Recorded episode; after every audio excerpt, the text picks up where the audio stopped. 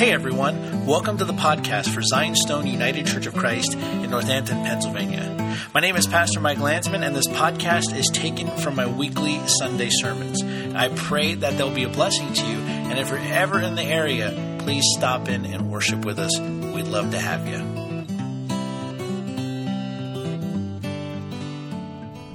Last week, we began a new series called Where Do We Grow From Here? Uh, I reviewed our pre Advent series, What's the Point? And I used it to frame what we're going to be looking at as we move through this time into Lent. Uh, we looked at the story in 1 Samuel last week where God called Samuel, and we, he called out to Samuel three times in the story until the priest Eli told him it was God speaking. And so I saw the call of God to Samuel as playing out in three ways. The first is the call to relationship, the second is the call to mission, and the third is the call to renewed worship and vision. And these three calls are descriptive, I believe, of how we will begin to discern the shape of who we are becoming as a church while respecting who we were in the past and who we are at present. Today I'm going to expand more on that first call, the call to relationship, as last week was more of an overview kind of of all three. So, what we're going to do today is kind of dig down a little bit uh, into the first one, the call to relationship. And hopefully, by, by digging, we can, uh, we can get a little bit of clarity here. There's a lot of, when we all get together, usually for a consistory or elders, or even privately with each other at each other's homes, there's, there's sort of this, there's this questioning about, about where are we going, who are we, how can we, how, how can we grow? And it's difficult because we're in a generation which increasingly places a premium on not going to church. Uh, there's a, a, researcher named McNeal who said the further down you go in the generational chain, the lower the percentage each succeeding generation reports going to church. But here's the thing, brothers and sisters spirituality is still in vogue. There's a lot of ink been spilled, on my, my, my eyes just kind of glaze in my head, all the, the, the stuff I've been reading about leadership and so forth. But there's a lot of th- stuff going on. Church going is kind of, is, eh, but there's still this belief in the spiritual, there's still this belief in the supernatural. Faith, religious faith isn't going anywhere, it's kind of changing, and we have to figure out how to meet that need and bring them back into church. And and a lot of times when we talk about church and growth and where are we going, a lot of times we focus primarily on programs. What can we do to attract people? And uh, there are churches who, who will do demographics and say there's one particular group we're trying to get. So they, they, they make everything about getting this, this one group. I don't think we can do that, though, brothers and sisters, because I think it's exclusionary. And we miss the messiness of different people with different life experiences gathering together in worship. And we see this in the book of in the book of Acts, we see this in the epistles. There's always when God's people get together, let me tell you something. They're not going to get along all the time. so when we interact with one another here or outside of here or people with other churches, we're not always going to get along. And that's okay. And that's okay. Trying to find particular methodologies is seen kind of as, as, as a cure all. But I don't think programs are a cure all. I think they're good, but programs aren't the end all be all. So, where does that leave us? And so, this, this researcher named McNeal, he talks about attractional versus incarnational, right? So, we know what attraction means using popular cultural methods to try to appeal to a certain cultural demographic versus incarnational. And that's the tougher one incarnational. So when we talk about that word incarnational, that we're, we're, we're basing this on the incarnation of Jesus. You know, God the Son living as a human being among human beings. He shares our pain. He shares our life. He shares our suffering. He suffers our physical frailty. He, he suffers our weaknesses. He suffers our strengths. So we can understand that God loved us so much, He became us. So we could identify with Him and He with us. And so when we talk about being incarnational, that means we live as God's transformed people amidst fallen people. So, like Christ, our lives are then poured out in service to God and to others. This is what bound the early Christians together in the midst of shared difficulties.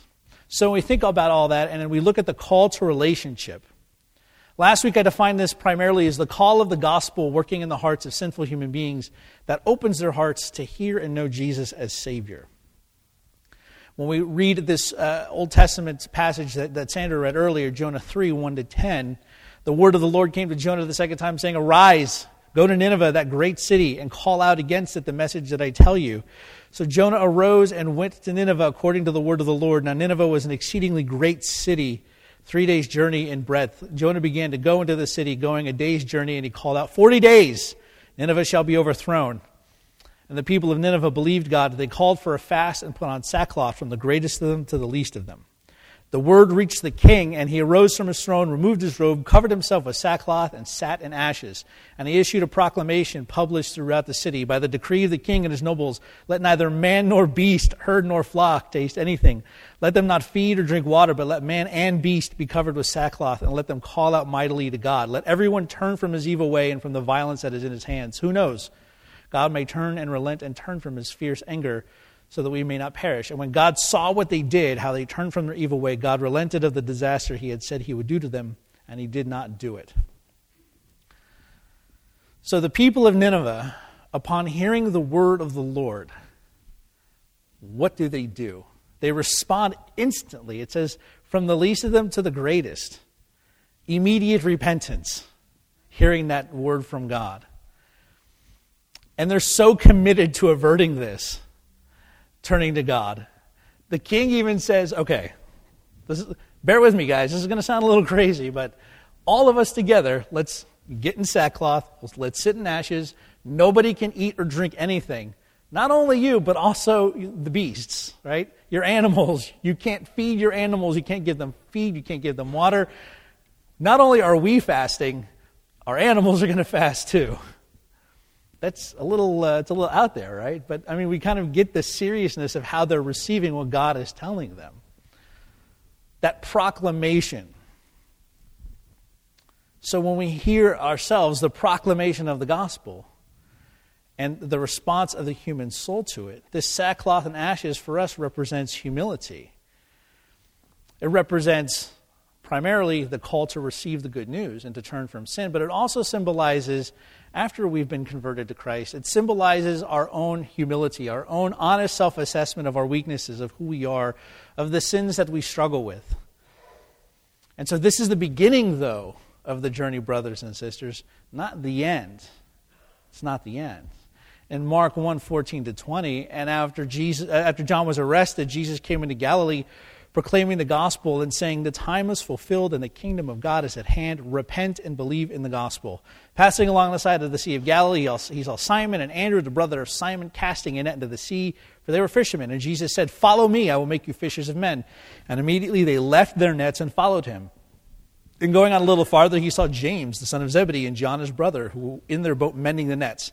And immediately he called them, and they left their father Zebedee in the boat with the hired servants and followed him.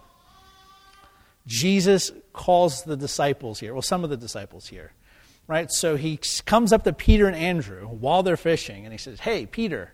This is the Michael Landsman version of the Bible. Hey, Peter. Hey, Andrew. Follow me. Be my disciples. While they're in the middle of work. And Peter and Andrew kind of look at each other and say, Okay. And it says they leave their nets so like, like, a, like a kid riding their bike outside, and they're just like, I'm done for the day. Just leave it in the driveway. And then when you drive home, you got to get out of your car, take the bicycle, move it out the driveway so you can like, put your car in. They just leave their stuff and go. They just leave it and go. They're laying down their livelihood. They're laying down what they've been trained to do by their parents. Why? So they can follow Jesus. To follow Jesus. This is, this is a model for us. This is a model for us. But then also look at James and John. It says they were in the boat with their dad and the servants.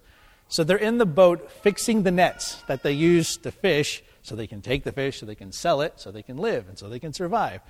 They're learning how to do this, right? It says they're mending the nets in the boat with their dad. Jesus says, Hey, James. Michael Landsman translation again. Hey, John, how you doing? Good to see you. And James and John like, uh, Hey, strange guy. And Jesus says, Follow me. And so they go, Okay. And they leave, they stop mending the nets, and they leave. So think about that. Say you're sitting down somewhere with like two friends, and then I come up and I say to the two friends, Hey, Bill, hey, Steve, follow me. And then while you're in the middle of conversation, they're like, Okay. And I walk away and they come with me, just leave you kind of sitting there stunned. Like if you're Zebedee, their dad, you'd be like, What is going on here? My sons are crazy. I must not have raised them right. But they left it. They got up and they followed Jesus. This is a model for us. This models the obedience of Jesus to the Father. It also models our obedience to the call of Jesus to become catchers of people or fishers of men. That models, that's our following Jesus, that's our primary responsibility, and our most important responsibility is to follow him. So, why did Jesus call them? So, like I said to the kids, how do you grow in a relationship with someone, with a wife or a husband or a kid or a friend? You spend time in communication. And when we spend time with one another, do we spend time with each other at the same time all the time? Like when I hang out with someone, do I go with a movie, see a movie with them every time we hang out? No. Sometimes we go to movies. Sometimes we go get something to eat. Sometimes we go to uh, a sporting event. Sometimes we go to the bookstore. Sometimes we just go and grab a cup of coffee. Things change like that. In Mark 3:14 it says and Jesus appointed 12 whom he also named apostles so that they may be with him and he might send them out. So Jesus calls his disciples here in Mark and in the other gospels to be with him. This means living a life centered on Him, revolving around Him. The call to relationship concerns our ongoing relationship with God, not just our initial entrance into His kingdom. So, the call to relationship means that we are to cultivate the habits of spiritual formation, how we get to know each other, how we get to know God. And traditionally, these habits of spiritual formation are prayer fasting, and giving. Now, these are traditionally often associated just with Lent, but they shouldn't be limited just to Lent. These are practices that are ongoing and should be continually practiced because this is how we follow. This is how we build relationship. This is how God builds relationship with us. So let's talk a little bit about prayer. So, prayer we have corporate prayer and we have private prayer. Corporate prayer happens here when we gather together at church. Corporate prayer happens when we meet in, in, in small groups and praying together. Praying together inside the service and outside of service, it unites us. And I think, brothers and sisters, that during this year we should begin to call for some days of prayer. There's also private prayer private prayer at home, private prayer with maybe a few individuals, with your family. We need both. We can't just have one. We need both. We can never get to the place where my relationship with God is sustained just by me and Jesus spending quality time alone at home. We need both. We need the worship together as the body of Christ and private prayer at home.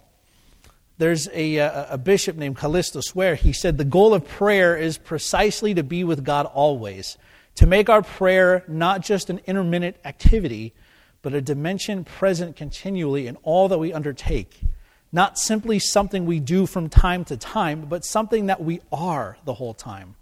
For this is what the world around us needs. Not that we should say prayers occasionally, but that we should at each moment be a living flame of prayer. And in a relationship with God, just like in a relationship with one another, if I were to when I spend time with my wife, the way sometimes I spend time with God, she would get angry at me really fast. So if I walked in the door from being at the office and I walked in and I said, Hey, Shante, how are you? It's good to see you. I love you. Thanks for making me lunch and putting it in my lunch bag. I really appreciate that. Thanks. It really meant a lot to me. And then I go upstairs and I don't talk to her the rest of the night we would be in a lot of trouble.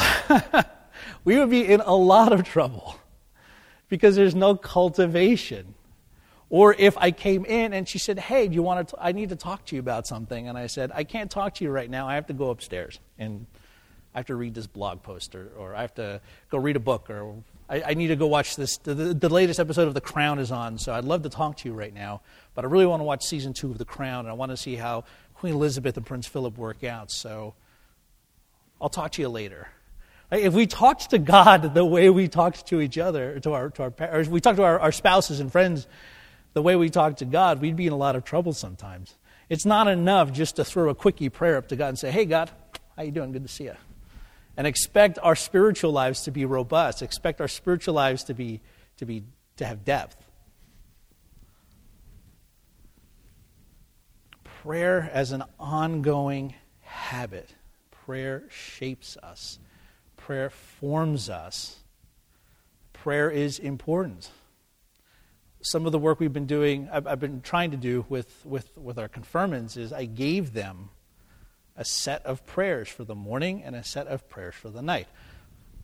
I'm not going to put you on the spot and ask you if you use them, but the reason why I did that was not because I don't think that they don't pray, but to help give them a structure to say, when I don't know what to say, when I don't know what to pray, here are some prayers that I can follow. And then you can add your own. As prayer needs to become a habit, the way we turn on our televisions, the way we play video games, the way we want to sit with a good book, as a habit, prayer needs to become something, not just what we do, but like Bishop Ware said, something that we are. The second habit of spiritual formation, which aids them in the call to relationship with God, is fasting. Now, this is a tough one, especially for me, because I love to eat. I love to eat. I love good food. I love good food, especially with good people, talking and eating and enjoying good food and good company and good conversation. My problem is sometimes I eat too much, which is why I don't go to buffets anymore. Because they will ask me to leave, and I will get heavy. but fasting used to be something that was an integral part of the spiritual life. I have a friend who's also a minister. He, he at a podcast he was doing, he was talking about fasting as part of the, their, this church's discipline, and he said he talked about hunger as a friend. And I never quite got that, and it didn't quite sit right with me. He said, Hunger is a good friend, a comfortable friend. And I was like, that's not true. Hunger is an enemy. Hunger needs to be taken care of with a good sandwich or a slice of pizza or a burrito from Chipotle or something. But hunger can be our friend. I think fasting should become not just part of my spiritual practice or your spiritual practice, but our church's spiritual practices, more than just a couple of weeks out of the year. Jesus said in Matthew 6 16, when you fast, he didn't say, if you fast. He said, When? Do not look gloomy like the hypocrites, for they disfigure themselves that their fasting may be seen by others. Truly I say to you, they have received their reward. When you fast, not if you fast. This can be an important part of our spiritual formation. Why? Because our, cons- our culture is consumeristic. Our, our culture revolves around indulgence. Indulgence is seen as something that is good and something to pursue.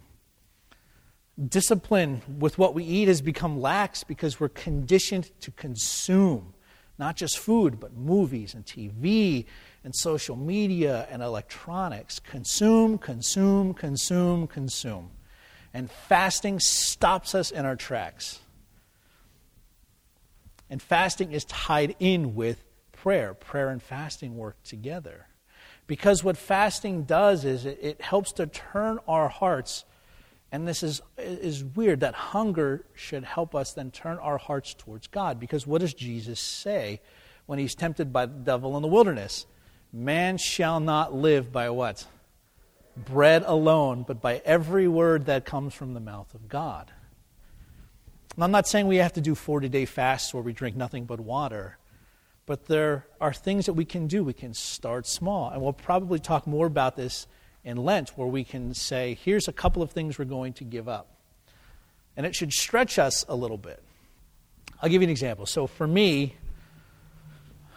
I like chocolate. It's okay, right? It's good.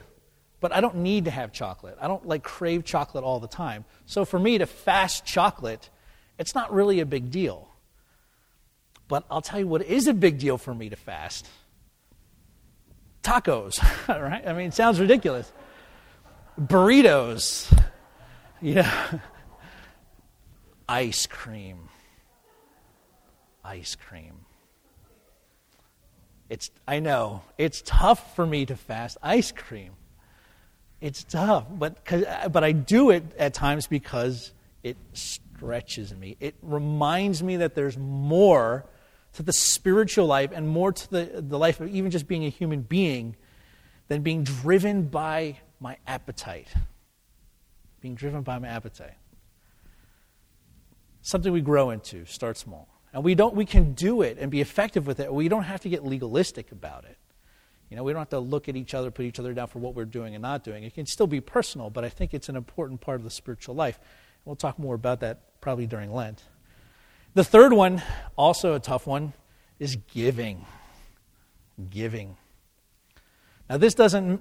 This isn't for anybody who's here today. Or maybe this is for somebody listening to the podcast. It's not enough to give twice a year or once a year to stay a member. It's not enough to hope that endowments and investments are going to keep the church afloat. Because we're not trying to stay afloat. Right? We're not trying to just survive. And there, there are things that we do need to do to survive, absolutely. But trying to stay afloat, trying to just get to the next year, isn't a reason for us to be here. We need to try to thrive. And this is tough for us to hear sometimes. And this is a little tough for me to even say, you know, because when I was much younger, you know, I kind of moved and grooved in independent charismatic circles where the prosperity gospel was, was, was often out on display. You know, making promises that, uh, that, aren't, that God didn't say he would keep, you know? Like, give, uh, give a certain amount of money and God will give you a certain amount of money. You know, we, when the prosperity gospel is growing and growing and growing and growing and growing. God wants you to be rich. Just follow these steps. I come from that background, and so I steer away from that. So it's a little bit harder for me nowadays to, to talk about giving, which is why when we do the giving here, I just read a scripture because I'm used to sitting in services where they would preach for 30 minutes on the need to give when I was, when I was younger. If you think I preach long, I'll take you to some meetings. we'll have fun.